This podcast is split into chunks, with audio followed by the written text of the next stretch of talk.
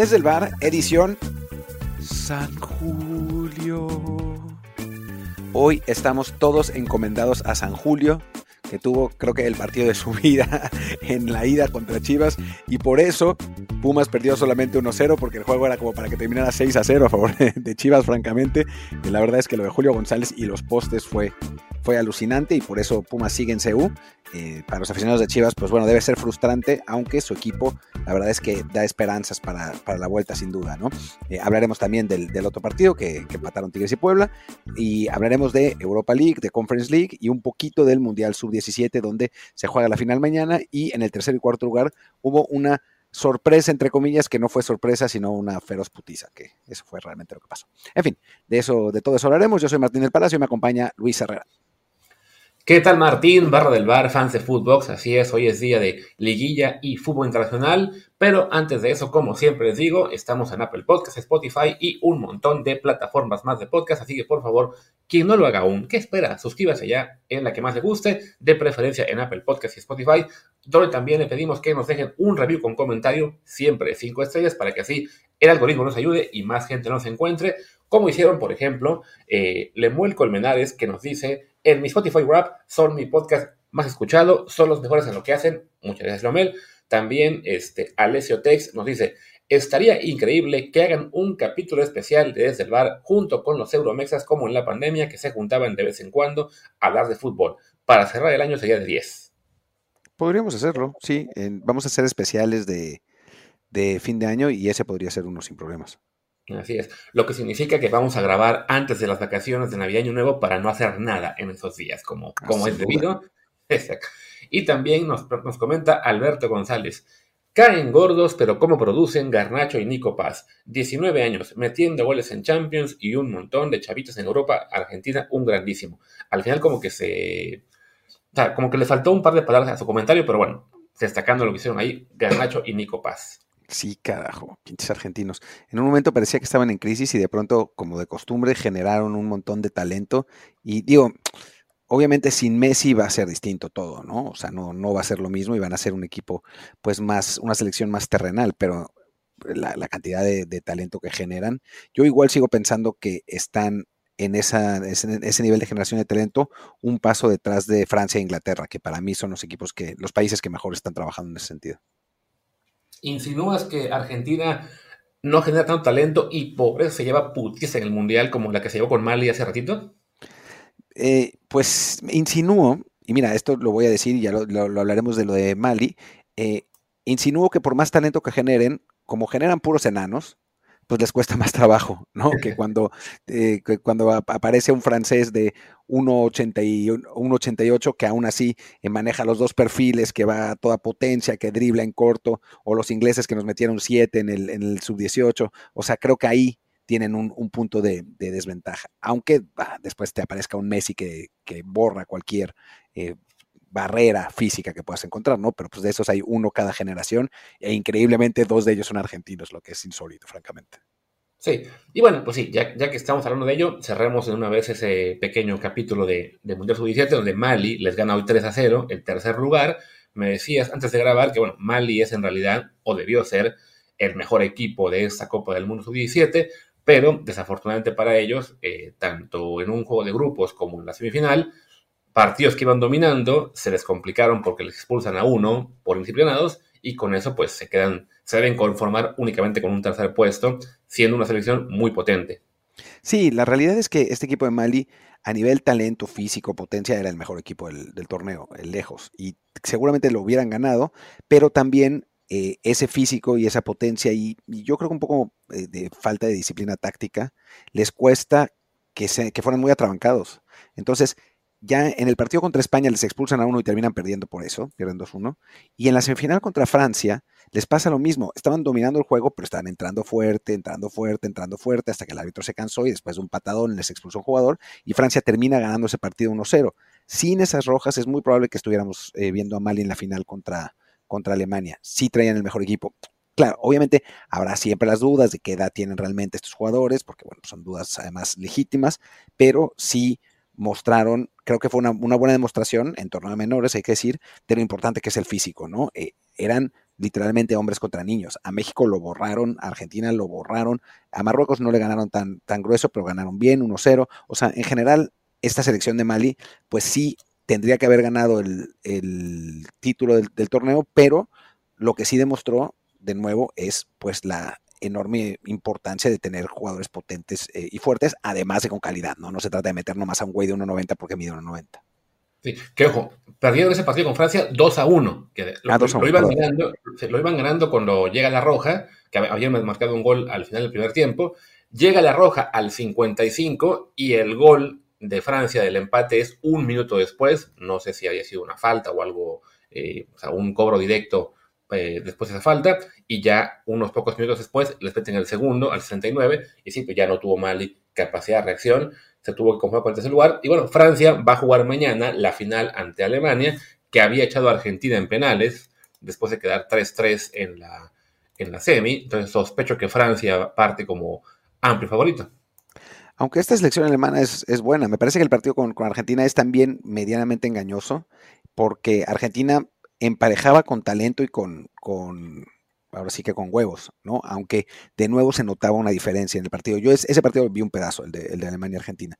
Eh, creo que va a ser un, buen duelo y sí, bueno, lo, que hablábamos de, los generadores de talento, ¿no? Muchas veces el sub-17 no es parámetro, pero que Francia esté llegando a la final contra Alemania, pues ya nos dice algo también, ¿no? Sí, pero bueno, la final se juega mañana, si no me equivoco, se puede ver en todo el mundo por FIFA TV, así que si alguno quiere ver una final de Copa del Mundo, Francia-Alemania, ahí está la oportunidad. Para igual sacar del camino los temas rápidos, hablemos, diría, de una vez de lo que pasó ayer con, bueno, con todos los europeos, únicamente en clave mexicanos. No vamos a hacer un repaso completo de la Europa League y la Conference, eso ya será para especial año nuevo, en el cual, bueno, la buena noticia es que el equipo de Edson Álvarez, el West Ham, gana 1-0 y ya tiene eh, más que amarrado su pase en la siguiente ronda, eh, aunque Edson ayer no juega, ¿no? No, estaba suspendido no iba a jugar de cualquier modo. Así que bueno, no, hizo falta que estuviera ahí y ya con eso bueno, avanzarán a la siguiente ronda, donde serán en teoría uno de los equipos eh, contendientes. Recordemos, ellos son el campeón defensor, bueno, el campeón de la Conference League. Toca dar ese, ese pasito de, ganar un nuevo torneo continental y a ver si les toca Champions el próximo año. ¿Quién más? El Betis de Guardado, también, si no me equivoco, ya amarró su, su pase a la siguiente ronda. Lo quiero comprobar por aquí. Sí, está. Bueno, amarrado no, porque como pierde con el Sparta Praga 1-0, entonces el Sparta aún los podía rebasar en, su grupo, aunque son líderes adelante del Classic Rangers y el Sparta Praga, precisamente. Ayer, en ese encuentro que queda 1-0, Guardado fue titular, aunque solamente, aunque salió de cambio ya al 84.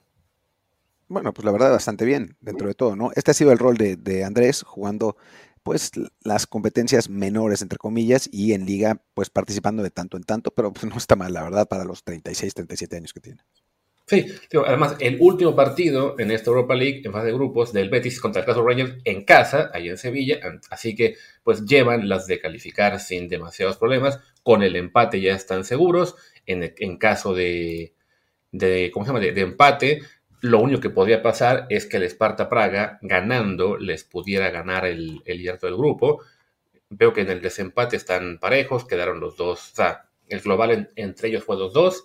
Tiene el Betis ventaja de tres goles en la diferencia de goles. Así que, bueno, parecería que con el empate están ya eh, básicamente asegurados como líderes de grupo. Ganando, ya es eh, oficial que sí lo son. Y también serían, quizá no de los favoritos, pero bueno, un equipo español, un equipo además andaluz en Europa League, suele ser siempre ahí contendiente. ¿Por qué no que esta vez sea el Betis, no el, Sevilla, que parece que se van a quedar fuera de, todo este año? ¿Quién más está en Europa League mexicanos? Bueno, los, de la de Atenas, que desafortunadamente ellos sí la tienen más complicada. Perdieron ayer, este, que fue contra el Brighton, además en casa.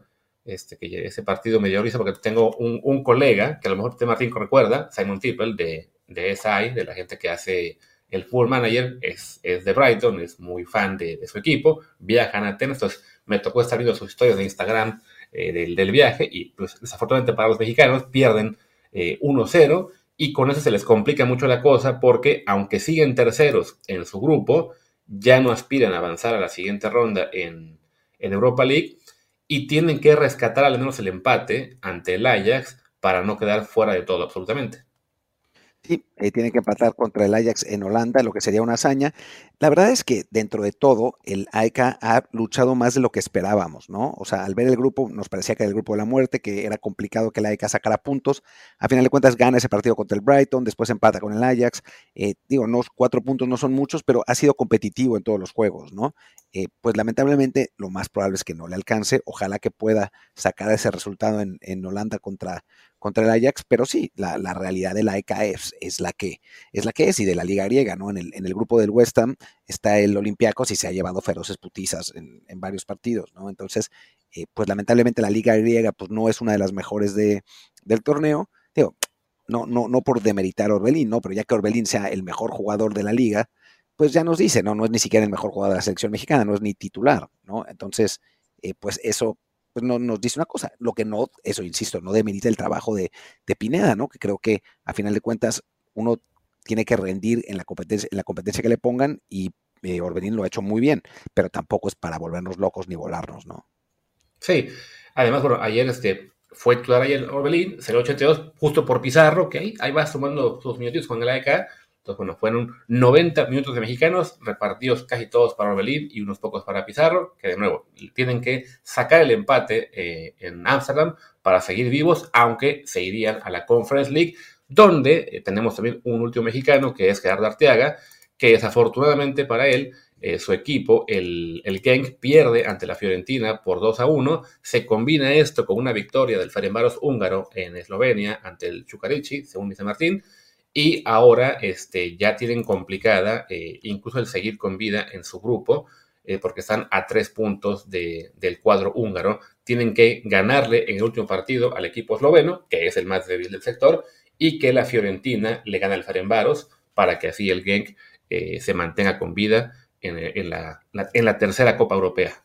No es imposible, no es imposible, pero tampoco es, un hecho, ¿no? O sea, es, hay una buena posibilidad de que el Genk le gane fácil al, equipo esloveno, al Chukaricki.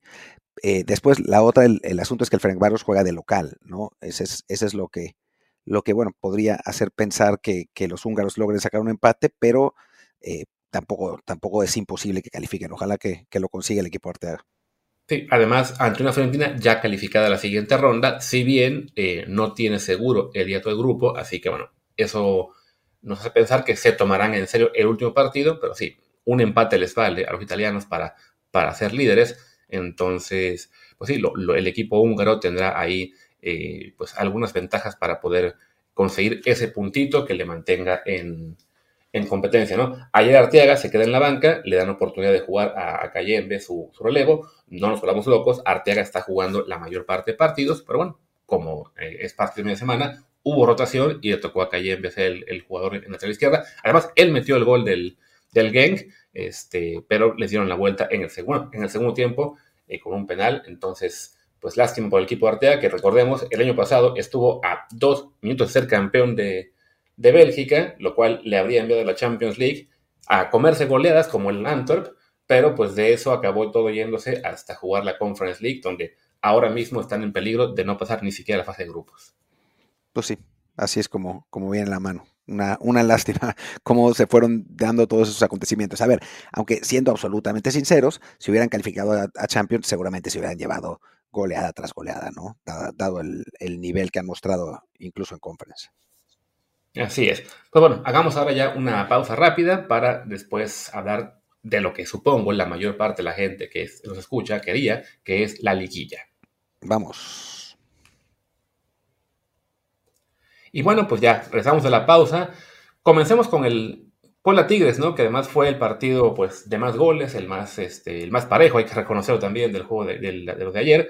Este, un 2 a 2 en el cual el Puebla se, se puso bastante este, con, con, el Tigres, con Tigres. Iba, arranca el, partido, como, bueno, no, no arranca, pero el, primero que marca es, Tigres con gol de, Sebastián Córdoba, eh, cerca del final del primer tiempo reacciona rápido el Puebla y al 45 alcanza el empate con gol de Diego Martínez, este delantero mexicano que lleva 10 goles en el torneo y sin embargo, como no está en un equipo grande, no lo llaman a la selección, maldita sea. Eh, después, muy temprano en el primer tiempo, Sebastián Olmedo consigue el 2 a 1 para, para Puebla, algún remate de cabeza en el que estaban él y otro poblano solos en el centro del área. El pobre Nahuel tuvo que salir a lo Ochoa eh, porque no había un solo defensa marcando. Este gol es increíble, es increíble. Yo, yo lo veía y pensaba, ¿y los defensas?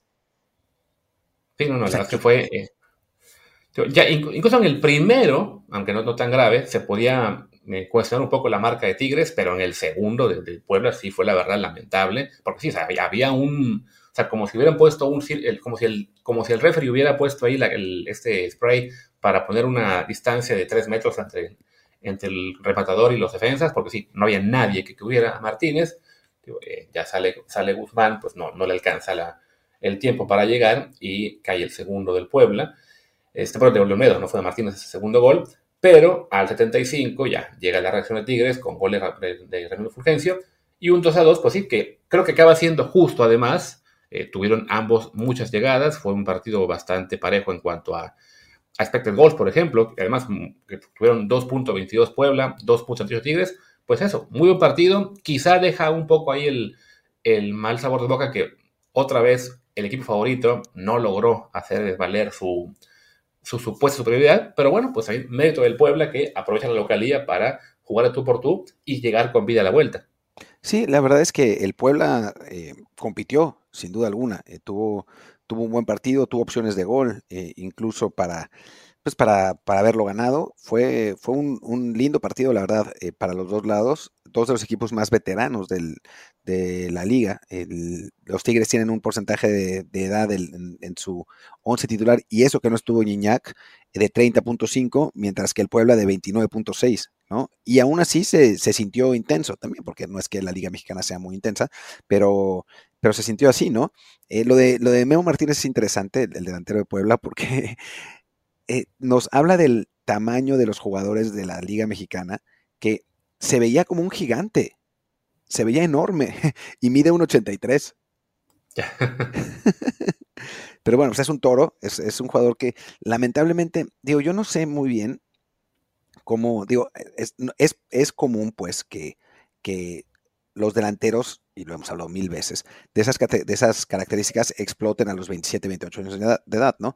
Pero sí es un poco una lástima que un jugador con ese físico, eh, en esa posición, haya sido, entre comillas, descubierto para la primera división a los 28 años, ¿no? O sea, sí, estuvo en algún momento en Chivas, había estado en Puebla también, pero, pero era un jugador que no había podido rendir sino hasta ahora, ¿no? Sí, quizás lo hubieran encaminado correctamente, si lo hubieran escauteado, si le hubieran dado las oportunidades, a los 20, 21 años, pues quizás estaríamos hablando de otra cosa, ¿no? Hoy a los 28, pues ya francamente hay, hay poco que hacer. Quizás es, otro Gaby García que se enrachó y hizo muchos goles, pero, pero sí, uno piensa, ese es el tipo de jugadores con el físico correcto que quizás deberíamos estar tratando de, de, de trabajar mejor para que no se pierdan en pues las rejas del fútbol mexicano y aparezcan a estas edades, ¿no?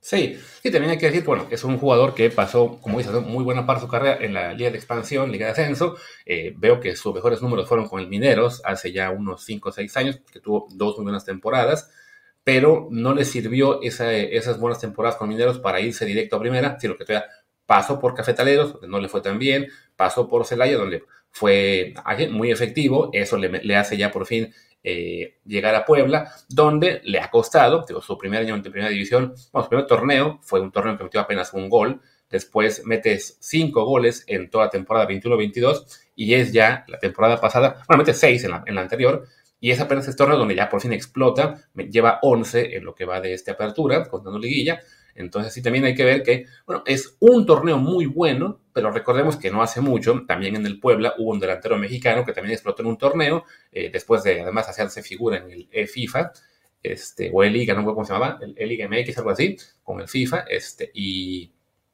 queda, queda este ormeño, se lo venden a León y pues los agarraron de, así que como se dice, les vendieron gato por liebre porque pues el que Ormeño nunca más tuvo la misma de contundencia, ni, ni sintió igual, ¿no? Ni tampoco con el centro del Perú, ¿no? Entonces, bueno, Memo Martínez habrá que ver si ese buen torneo es el despegue realmente o simplemente eso, ¿no? Un, un muy buen torneo en el que por 14.000 circunstancias acaba metiendo muchos goles, pero después regresa a su normalidad de dos, tres goles por torneo en primera división, ¿no?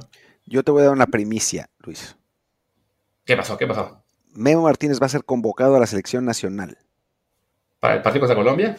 Pues sí, porque no va a haber más. O sea, si el América realmente llega a la final, ¿de dónde vamos a sacar delanteros? Santi no va a estar, eh, eh, Raúl no va a estar, Henry no va a estar, Quiñones no va a estar, así que vamos a necesitar a, alguien, ¿no? Y este es el delantero mexicano que más goles está haciendo, así que, pues por puro descarte, ¿no? Va a terminar, va a terminar jugando en selección.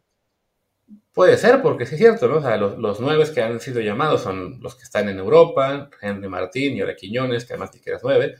El siguiente en la lista es Roberto de la Rosa, al cual ya Jaime Lozano no ha apelado mucho y que además metió, creo que decíamos hace unos días, ¿no? Metió uno, un gol, creo, en todo el torneo. Entonces, sí, podría ser que, sea la, la, excusa, que no está mal, ¿no? Para ese tipo de moleros fuera de fecha FIFA están para eso, ¿no? Para dar oportunidad a jugadores de Liga MX que no tienen siempre eh, la chance de ser convocados en las, en las, fechas FIFA normales. Entonces, bueno, pues sí, ahí puede ser su oportunidad. Pero bueno, ya nos desviamos mucho del tema de, del Pola Tigres. Regresemos a lo que es el partido como tal. Pues eso, ¿no? Un 2 a 2 que deja el Puebla vivo. Que además recordemos, este, el técnico Ricardo Carvajal creo que es el único mexicano en esta liguilla, además. Entonces también por ahí, qué bueno que esté todavía eh, peleando. Aunque bueno, de Tigres hay que decir, es muy factible que pues, por plantel, por, por experiencia, por técnico, por la localía, en el volcán tendría que resolver esto con tranquilidad. Yo creo que eso va a pasar, ¿no? Eh, quiero también puntualizar lo bien que está jugando Diego Laines, ¿eh? ¿eh? yo sé que, que, muchos se reirán en esto, no, tantos, porque, bueno, a final de cuentas aquí quien nos escucha no es la gente de Twitter random, pero, pero está jugando bien, o sea, está como para, para que le vuelvan a dar su, su, bueno, su pedacito en, selección mexicana entrando de cambio 20, 25 minutos para, para tirarse para adelante, ¿no? O sea, creo que, que ha logrado recuperar esa confianza en la Liga Mexicana, eh, que bueno, había claramente perdido en Europa, se le ve intentando dos o tres regates más, o sea, ¿te acuerdas que antes eh, como que le sacateaba un poco a la hora, a la hora buena o, se dejaba alcanzar porque se tardaba mucho en pensar? Ahora me parece que también contra rivales menos potentes, porque la Liga Mexicana es menos potente, eh, se, se, le ve, se le ve mucho mejor, ¿eh? Y después lo de Sebastián Córdoba en liguilla es insólito, ¿no? O sea, ya, la temporada pasada estaba haciendo gol por partido por lo menos, y ahora en el momento que vi el centro dije, uh, otro gol de Córdoba, ¿no? O sea, como que me, eso se me quedó en la mente de la, de la liguilla pasada, y sí, dicho y hecho, ¿no? Es, es un jugador que de algún modo despierta en, en liguilla, y mira que le decían pecho frío. Sí, pero mira, creo que eso le, pues le ha espoleado para, para mostrar su mejor versión en liguilla, y bueno, aquí hace otro gol en arrancando la, la fiesta grande del fútbol mexicano. Lainez sí estoy viendo que, bueno, en, sitios como SofaScore o FlashScore sí aparece entre los mejores calificados del partido. En SofaScore, de hecho, es junto a Ibáñez el, segundo. mejor de Tigres, solamente detrás de Rafael Carrioca, que le dan 7.5 y 7.4 a Lainez y, Nico Ibáñez. Los de FlashScore le dan 7 puntos a Lainez, también como el segundo mejor, en este caso detrás de, de Goriarán. Pues bueno, pues sí, es, qué bueno que ya que se tuvo, ya, que se regresó después de años en Europa, que queríamos que siguiera, pero bueno, era entendible después de la frustración de no poder este, romperla ni competir ni con el Braga, pues qué bueno que está aprovechando esta vuelta a Tigres para, para volver a, destacar, para tomar ya vuelo, ya sea titular regular con el equipo de Nuevo León, y pues veremos si esta liguilla puede ser para él una, pues una consolidación, ¿no? Recordemos que en la anterior sí jugó bastante, sí fue titular en la final, pero la verdad es que pues, no, no aportó mucho. Fue más bien ya que, ya, que salió del, del partido, como Tigres reaccionó y fue campeón. Sí, creo que esta temporada ha sido mucho más protagonista, el Aines. Y antes de irnos al, otro partido, creo que hay que mencionar el golazo del empate de Tigres, ¿eh? ¡Qué gol! El pase de, Carioca y el remate de, de Fulgencio, ¡uf! Golazazo. Sí, sí sobre todo el, pase, ¿no? ahí con el taquito de Carioca, la verdad es que sí fue una cosa una, muestra de, la, de la calidad individual que tiene Tigres en este plantel, ¿no? Pero igual Fulgencio le pega de primera con la parte externa, es un golazo de, por los dos lados. Sí, y, sí, y es eso, ¿no? nada más, más Fulgencio, ya en este caso ni, siquiera, o sea, una cosa, o sea, estamos habituados a que en Tigres sea, sea Guiñac la, figura, en este caso, bueno, Guiñac ni siquiera jugó, no, no, sé si está lesionado ahora mismo, supongo que sí, porque no, no lo veo ni siquiera en la banca, eh, y, ni, falta que hizo, ¿no? Ni Guiñac, que no estaba, ni Ibáñez, que no, no pintó tanto en cuanto a goles. los goles lo hicieron Córdoba y Fulgencio, buena, buena actuación de Laines. Pues bien, un Tigres que era un equipo al que siempre se le consideró, ah, sí, este equipo que ficha muchos extranjeros muy buenos y, los, y tiene muchos mexicanos ahí en la banca, pues ahora son los mexicanos los que empiezan a destacar más.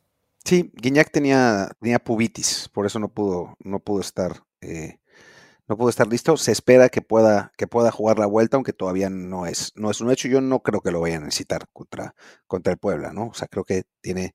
Si, si está en duda, es mejor quizás eh, que lo dejen descansar o meterlo en la banca en, caso de, una situación desesperada, pero la realidad es que por plantel, me parece que, o sea, si tu suplente es Nico Ibáñez, bueno, en fin, o sea, puedes dejar descansar a Guiñac un partido, ¿no? Así es. Y bueno, creo que ya no nos queda mucho más que decir de este partido, ni del Mundial, ni de la Conference, ni de la Europa League. Así que para la gente que vino a este episodio solamente para irnos a dar de Pumas Chivas, pues ya, vamos a lo que quieren, que es, pues, victoria de Chivas, un gol por cero. Esta vez sí pude ver el partido. Eh, qué injusto para mí. Qué, injusto resultado, ¿no? O sea, Pumas sin duda alguna no merecía perder. Eh, yo creo que mereció haber ganado. Fue eh, ampliamente superior. no sé por qué jugó de rojiblanco Pumas en este partido, pero fue muy superior, ¿no? ¿No te parece? Y sí, ¿no? Excepto como por unos 15 minutos del, segundo tiempo, todo el resto, sí, los rojiblancos fueron la verdad mejores. Y sí, no, un primer tiempo que hay que reconocer, fue, fue el que, al que más eh, atención le puse, que Chivas le pasó por encima Pumas, fue una cosa eh, bestial eso. Y sobre todo, bueno, lo que es la actuación de Julio González, que eh, levanta la mano para la selección, para, por lo menos ya para que dejen en, paz a Toño Rodríguez, que lo siguen sacando de Tijuana, no sé para qué, a andar dando viaje y viaje con la selección, pues sin, jugar ni contar para nada. Julio González creo que lo que ya en el torneo había dado muchas muestras de que sí está para selección, ya había sido convocado un par de veces, aunque sin jugar nada, pues con lo que hizo ayer sí está para decir, hey, Malagón, a chica de su madre, el verdadero heredero de Piochoa, está en Pumas, aunque claro, habrá ahora con lo de Malagón en Honduras, bueno, contra Honduras, eh, ya será el, gran candidato de muchos, pero sí, San Julio ayer estuvo espectacular, muy buenas atajadas, también de repente los pues ayudaron y sí, evitaron, evitaron que, que Chivas se fuera al, medio tiempo con una ventaja de 3 o 4 goles. Vaya, solamente metieron uno y porque fue un golazo de Beltrán. Sí, eh, sí, ahí imposible. Hay una tajada abajo de Julio que es buenísima realmente buenísima. A, primer poste, que tiene una, una, gran reacción. Creo que a otro tiro de Beltrán, que fue también por mucho el mejor jugador del partido, ¿no? O sea, esperábamos a ver al chino Huerta y nos encontramos al nene Beltrán. Eh, la verdad, partidazo que, bueno, no se pudo coronar con más goles porque eso, por San Julio. O sea, no, creo que no hubo, no hubo otra razón eh, más, que, más que esa. Eh, hay una jugada controversial por ahí, con un penal a favor de Pumas que no se marca, que me parece bien la decisión del árbitro. Es una mano. Ay, puta, ya no me acuerdo de quién fue eh, la mano. Em, en un corner, a la salida de un corner, que la pelota le rebota claramente en la mano al jugador de Chivas, pero la, la regla actualmente dice que eh, no tiene que, eh, o sea, que digamos, es un, es un poco una, adaptación de lo de la posición natural. Dice que no tiene que hacer su cuerpo más grande, y es el caso, ¿no? O sea, me parece que, en esta jugada el, futbolista de Chivas sí le pega claramente en la mano, pero no tiene eh, la mano en una posición eh, no natural, ¿no? Está al lado de su cuerpo normal. Entonces, pues, mira, viendo nosotros que le vamos a Pumas, pues vale la pena reconocer que el árbitro ahí actuó bien. Sí, y es que hubo mucha polémica por esa jugada este, en, los medios, en las redes. Hasta Ramos Rizo puso ahí en Twitter que, sí que esto no se marcó increíblemente. Yo no entiendo cómo es que un árbitro, bueno, ex árbitro mundialista que tiene su escuela, vi en la Wikipedia que tiene una escuela como con 150 árbitros dirigiendo ahí en ligas de Estado de México Ciudad de México, pues que alguien que es tan relevante para el arbitraje mexicano no sepa la regla y que sea, ah, bueno, también que sea analista y es bien, quizás es por eso que sale con esta eh, barra basada, porque sí, lo admitimos, siendo fans de Pumas, está bien señalado que no sea penal. O sea, es una, una jugada en la cual el jugador de Chivas, que yo también se me olvidó el nombre ahora mismo, cuál, fue, este, sí, quiere despejar, cierra los ojos, le pega en la cara el balón, le da en, el brazo, pero el brazo está pegado al cuerpo, o sea, sí, o sea, no está, digamos, completamente pegado al cuerpo, pero sí, está en una situación normal, ¿no? O sea, la, postura normal del, humano es que los brazos estén, no sé, a 20 centímetros de la, de la cintura y así estaban colocados. y definitivamente por cómo está redactada la regla, no era penal, hay que reconocer, pero por alguna razón, para muchísima gente, esto era una jugada que el árbitro y el VAR fallaron para vencer a Chivas, y no, se tiene que decir, es, ni siquiera es controversial, lean la regla y eso no es penal. Es que no lo es, no lo es. Yo cuando vi la jugada y vi que iban al bar, ¿verdad? Dije, uy, a ver, a ver, a ver. Y no, pero es que no, no hay, no hay ni, ni cómo agarrarla, ¿no? Pero bueno, pues ya el chivar y todas esas mamadas, ya sabes, de, de, que ayudan a tal y tal otro y no sé qué. Y no es, no es, y ni modo, pues hay que reconocer que no es y hay que reconocer que Chivas fue mucho mejor en este partido y que nos salió barato el, el resultado y, y, a otra cosa, ¿no? O sea, creo que, que que es mejor hablar de, fútbol que andar polemizando por mamadas, porque digo, hay veces que, digo, si el árbitro se equivoca, vamos a decir que el árbitro se equivoca, pero si no, ¿para qué andar inventando? ¿no? Claramente no fue penal y ya está, eh, a otra cosa eh, realmente, y sí hablar, digo, si queremos hablar algo bien de Pumas, pues hay que hablar de Julio González, ¿no? Porque nadie más tuvo como para, para ser destacado, ni, ni muchísimo menos. Ah, que por cierto, el de la mano que no es mano es Ricardo Marín. Ricardo Marín, sí, el, el 9. Sí. Hablamos de quién era, porque aunque sea el titular, el, el, pues no, no, pinta mucho. Pero sí, digo, de entrada, bueno, sí, esa polémica está curiosa, porque además la alimentan incluso narradores de Televisa. Este, Paco Villa sale con que desde cuándo tarde cabecear, fallar y que te peguen la mano dentro del área no es penal. Pues a Paco con la pena, desde que está reglamentariamente ahí anotado, que tal, tal posición en la mano no, no como penal. También Alonso Cabral sube un video comparando esta mano de Marín, que de nuevo no es penal, con la del partido de hace unos días en la jornada 17, en la cual le marcan un, penal a favor a, Chivas. Pues sí, por cuando el, cuando el jugador de Pumas eh, levanta los brazos para taparse la cara, eso sí es penal, sí es una posición en, en no natural del cuerpo, este, que además afortunadamente ese, ese penal lo falló Chivas. Pero sí parece como que la, la, idea es, pues tenemos que hacer polémica, tenemos que decir que hubo ahí una fe arbitral porque esto va a generar más interacciones, va a generar también más ruido. Recordemos que un día antes había habido polémica con, con, el, con el América. Y mira, pues curiosamente, en este caso, las dos polémicas que se inventaron contra América y contra Chivas, en ambos casos el árbitro decidió bien. Sí, fueron buenas decisiones. Y el VAR también, ¿no? Eh, le, uh -huh. le dan le dan con todo a, al VAR tantas veces y tantas veces la tiene bien, ¿no? O sea, nada más nos fijamos en, la, en, las que la caga, ¿no? En este caso creo que es una gran decisión tanto del VAR como del árbitro y ya otra cosa, ya está. Y sí, y ahora sí, bueno, ya enfoquémonos en el partido, ya en lo que nos queda un poquito de lo que es el partido, nos pues, mucho. Julio González, de nuevo, es, es una cosa increíble. Yo creo que él tendría que ser el portero titular de la selección en ese juego ante Colombia. Eh, a ver si me acaban llevándose a Toño Rodríguez y que juegue él, pero con el desempeño que tiene este torneo y sobre todo ya con solo este partido de liguilla, bueno, salvo que Pumas llegue a la final, que sería fabuloso, ahí sí que juega Malagón mejor con, con, el, con la selección. Y que vayan sí, Henry Quiñones y los que quieran, ¿no? Que lleven a toda la América si quieren. Que lleven al comando Águila, sí, ¿por qué no? Pero sí, no, ayer Julio, hay que admitir, fue la gran figura. No sé por qué, donde estoy viendo ahora mismo las estadísticas del partido, eh, sí señala que en el primer tiempo Chivas tuvo dos arremates, siete a puerta, seis atajadas de, ¿cómo se llama?, de Julio González. Y pese a ello, dice aquí, expected goals de Chivas 0.67. Yo creo que se equivocaron los expected goals. También muchos de esos tiros hay que decir, porque los expected goals, la fórmula es, eh, tiene que ver, sobre todo la más básica, ¿no? Ya hay otras, otras como la de StatsBomb que, que miden otras cosas, ¿no? Pero las más básicas son de acuerdo a la posición de los jugadores a la hora del disparo. Y entonces muchos de esos tiros, sí hay que decirlo, son de lejos, ¿no? Lo que pasa es que son muy buenos tiros de lejos y muy buenas atajadas de Julio, ¿no? E incluso el, en el que el, globito ese que pega en el travesaño, si uno lo ve como expected goals, es un disparo, pues eh, apenas entrando al área desde una eh, posición centrada que es complicado, ¿no? En meter un gol así. Claro que no se toma en cuenta el contexto, que es que eh, es un error en la salida, la pelota va botando y el portero está adelantado, ¿no? Que, que, eso lo facilita muchísimo, muchísimo más el remate. Sí creo que por eso lo del expected goals está, está así, eh, pero aún así me parece que punto sesenta y tantos es una ridiculez. Sí, no, tío, está, está un poco extraño este, este número. Y bueno, eh, al final pues acaba cayendo gol a Villanene Beltrán, que sí, otro jugador que ayer levantó la mano para la selección, aunque bueno, a él sí ya lo hemos visto varias veces en la, en, con la verde y la verdad es que pues no, no, no, marcaba diferencias, pero bueno, es el tipo de partidos este con los cuales se vale decir, le, eh, merece una nueva oportunidad, aunque no tengamos, digamos, muchas esperanzas de que haga algo diferente en una siguiente convocatoria, ¿no? Pero sí, ayer fue la gran figura del, partido, bueno, de Chivas por lo menos, y sí fue merecido el, gol para él, ¿no?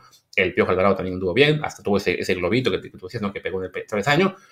Afortunadamente para Pumas, pues acabó siendo únicamente 1-0 al medio tiempo.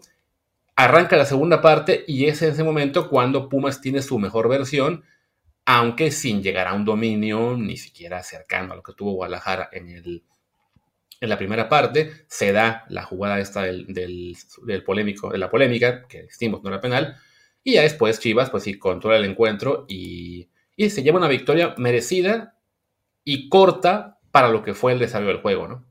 Para mí muy corta. Eh, muy corta. Chivas lleva ganado por dos o tres, porque además en el segundo tiempo, que es más parejo, yo creo que Chivas sigue siendo mejor. Eh, Pumas no genera ni una de gol o sea, no generó ni una clara de gol realmente. Ya, que tienes los expected goals de Chivas, ¿cuál es el de Pumas? El de Pumas, en el primer tiempo había sido 0.05 y en el segundo le da esto 0.17 a Chivas y 0.19 a Pumas. O sea, sí, en el segundo tiempo es verdad que Chivas tampoco ya llegó con tanto, con tanto peligro, em, pero, pero Pumas no generó nada de nada de nada en el partido. Fue realmente catastrófico lo, de, lo del equipo universitario que o sea, nos podemos ir contentos porque el final, al final solo termina 1-0, pero la verdad es que la actuación fue, fue terrible. Sí, además, bueno, para la, gente a la que le gusta igual, ¿no? En los duelos individuales, otra vez Alan Mozo le gana el duelo al Chino Huerta, así que llegarán también las voces pidiendo que Alan Mozo vaya a la selección, eh, porque le gana los dos al Chino Huerta. Y sí, la verdad es que el Chino no, no tuvo un partido muy destacado, otra salió muy atrabancado, muy con muchas ganas, pero pues con poca efectividad. Eh, pero al final, sí, Puma se puede ir de este partido eh, al menos no satisfecho definitivamente porque se jugó muy mal, pero pues con la tranquilidad de, bueno, solamente hay que ir a ganar en CU por el marcador que sea y con eso basta para avanzar, ¿no? Tendrá que mostrar una mejor cara Pumas definitivamente, pero bueno, ya lo vimos en lo que fue el partido de la jornada 7, ¿no? donde Pumas fue bastante mejor, ¿no? Entonces, aquí sí, aparentemente la localía está pesando bastante en los juegos entre Pumas y Chivas, pues esperemos que se mantenga esa tendencia y veamos, tío, lo pensamos así como fan de Pumas, que sea el equipo de la UNAM el que muestre una cara distinta en la vuelta el domingo, ¿no? Es que en general, en general la localía eh, pega mucho, es, es, muy, es muy importante, ¿no? Eh, y sí, para Pumas, para, perdón, para Chivas me parece que es un resultado corto, ¿no? Porque en CU va a ser otra cosa, ¿no? Va a ser otro partido, tendría que serlo, ¿no? Eh, ya lo fue en el, la primera vez que se enfrentaron, ¿no? Así de, entrada, en, en CU, el estadio sí tendría que estar lleno. Ojalá que se llene, ¿no? Porque después no, no dejan también, pero yo creo que, que la afición de Pumas va a responder. Sí, seguramente también habrá bastantes de Chivas y en parte por eso no se puede llenar porque tienen que dejar ahí algunos huecos, lo que sea, pero sí, ayer fue una entrada bastante flojita para lo que es un juego de liguilla entre dos equipos, bueno, entre Chivas y un grande como Pumas, ahí habrá polémica si grande o no, pero bueno, dos equipos muy populares. Se habló de que es que hay mucha reventa, le suben un montón los precios y por eso este, quedan muchos huecos. Pues sí, una pena que un Chivas Pumas, que además pues, fue un partido, sobre todo para Guadalajara, no, no tuviera ese marco de un estadio lleno. Eh, que aparte, hablamos de que el estadio de Chivas ni siquiera es tan grande, ¿no? O sea, no es que tengas que llenar ahí 80 mil personas, y ayer había quizá 25 mil, no creo que ni llegara a 30 mil. Sí, la verdad es que vergonzoso para un partido entre dos equipos grandes, ¿no? O sea. Sí. Y bueno, yo creo que ya para ir cerrando, como ese, episodio de viernes, no queremos extendernos mucho. Si acaso señalar, bueno, llama la atención que apenas hablábamos el lunes de cómo esta liguilla los cuatro de arriba eh, lucían o lucen como favoritos claros para avanzar, más los tres de arriba que Pumas sobre Chivas, y sin embargo, ninguno de los cuatro logra ganar. Sí, que es curioso, ¿no? Pero bueno, es lo importante jugar de visitante. Eh, o sea, la localía a veces se, desdeña, pero bueno, lo hemos visto en innumerables ocasiones. Eh, y, es, un factor muy importante el, apoyo del público, el jugar en tu propia cancha, etcétera, ¿no? Y creo que que es eso. Yo no, no pensaba que para ninguno de los, de los cuatro equipos eh, fuera a ser fácil el partido de visitante. Creo que de local va a ser muy distinto, ¿no? Eh, para todos. Pero quizás pueda haber una sorpresa, ¿no? ¿Quién sabe? Eh, la verdad es que lo que vimos por lo menos es que los, los, todos los equipos compitieron, ¿no? No, no fue, no fue, no vimos ningún desastre de ningún lado, así que, que pues yo todavía sigo pensando, me mantengo en mi, en mi posición de que van a pasar los cuatro de arriba. El, el cuarto de Pumas es también un poco de wishful thinking. Los otros tres lo, estoy convencido, pero bueno, vamos a ver. Sí, yo creo que eso, ¿no? los cuatro son favoritos, pero bueno, si hubiera que meter ahí la, la apuesta combinada a los cuatro avanzando, pues por números, por cómo funciona esto, por la historia, porque siempre hay alguna cagada, ya se ve mucho más factible que haya sorpresa. Evidentemente, la que parece más factible es que, Guadalajara elimine a Pumas, por lo que se vio en el, partido de ida, este, porque a Chivas, bueno, no le debería pesar tanto estar visitante, también habrá bastante afición de Guadalajara en CEU seguramente, eh, pero vaya, bien puede pasar que, el Monterrey siga dormido, que, el León le meta el primer gol a América en el minuto 3 y esta vez sí aguanten un poco en defensa, que Tigres tenga una de estas liguillas en las cuales desaparece porque, no sé, porque algo pasa y, los eliminan sorpresivamente. Pero sí, los, cuatro de arriba todavía deberían poder pasar, pero es, yo, yo sí me imaginaba una, una ida en la cual al menos un par de ellos dejaría, si no resuelto, por lo menos sí con victoria el primer partido. Sí, podría ser, pero bueno, no, no sucedió y qué bueno por, por nosotros, porque eso nos va a dar eh, partidos de vuelta más espectaculares, aún tomando en cuenta que el empate eh, te da el, avance a la siguiente ronda, ¿no? A, a, los equipos de arriba. Sí, en este caso, bueno, a América y a Tigres les basta con empatar, a Pumas y a Monterrey les basta con ganar por el marcador que sea. Entonces, bueno, eh, eso, ¿no? La, la, posibilidad de sorpresa ahí está. Esperemos por nuestro bien, por nuestra eh, pasión por Pumas, que no se dé. Y si se da, que sea en otro estadio. Sí, yo eh, digo, ¿qué, qué sorpresa te gustaría que pasara? ¿Y por qué el América? Sí, estaría, estaría bonito tener esa sorpresa, aunque bueno, eso nos daría unas semis, Monterrey, León y Tigres Pumas, con serio peligro de final regia otra vez, entonces creo que, creo que por el bien de todos es mejor que, que sean las semis que queríamos, ¿no? Ya sea América Pumas o América Chivas, pero que bueno, entre regios se puedan matar ahí en la semi. Sí, Sí, sí, ojalá, ojalá que sea así, porque además, además, porque además, además, y además, y además, le pondría más sabor, ¿no? al, asunto. Y si tienen, porque, a ver, si la final es entre Tigres y Monterrey, pues se descafeína un poco, hay que decirlo, ¿no? O sea, le importa a la gente de un solo estado de la República y al resto, pues, más o menos le da igual. Mientras que si es una final entre un equipo digamos, de, convocatoria nacional, como son América o eh, Chivas o Pumas, que son los tres que, sobreviven aún, eh, aún, y uno de los regios, que bueno, tienen una enorme convocatoria eh, regional en su región, pues se vuelve, se vuelve mucho más divertido, ¿no? Sí, así que bueno, esperemos que, sea el caso. Y, no o que no nos estamos comiendo una León San Luis, que ahí sí, pues todos a llorar. Cero. Pero bueno, pues creo que ya podemos ir cerrando, ¿no? Ya, llegamos increíblemente a casi 45 minutos. No tiene caso seguir, que además es viernes, este episodio hay que sacarlo temprano. Y pues bueno, regresamos el lunes en YouTube, recuerden, en el canal de Celebrar VOD y también aquí en Apple Podcast y Spotify para pues hablar seguramente de lo que fueran los juegos de vuelta y ya de México en Europa podríamos dejarlo para el martes. Sí, hagamos eso entonces. Pues ahí está. Muchas gracias. Yo soy Luis Herrera. Mi Twitter es arroba luisrha. Yo soy Martín del Palacio, mi Twitter es arroba martín DELP, el de podcast es desde el bar POD, desde el bar pod, y el Telegram es desde el bar podcast. Muchísimas gracias y muchas gracias también a los que nos eh, pusieron sus, eh, los que nos compartieron sus capturas de Spotify. La verdad es que fueron un montón. Es, eh, pues es, es muy halagador que tanta gente le guste lo que hacemos y pues aquí, aquí seguiremos. Así es, nos, ya nos, igual nos, en la agencia ahí cómo ha crecido el podcast, que tenemos un 23% más de seguidores en este último año, así que esperemos que el próximo año también que sean otro 20%, que también suban los clics, porque recordemos, pues sí, entre más clics también más cobramos. Y pues bueno, muchas gracias a la gente que nos está apoyando desde el principio y a los recién llegados también. Sigan con nosotros y bueno, la siguiente será el próximo lunes. Chao. Chao.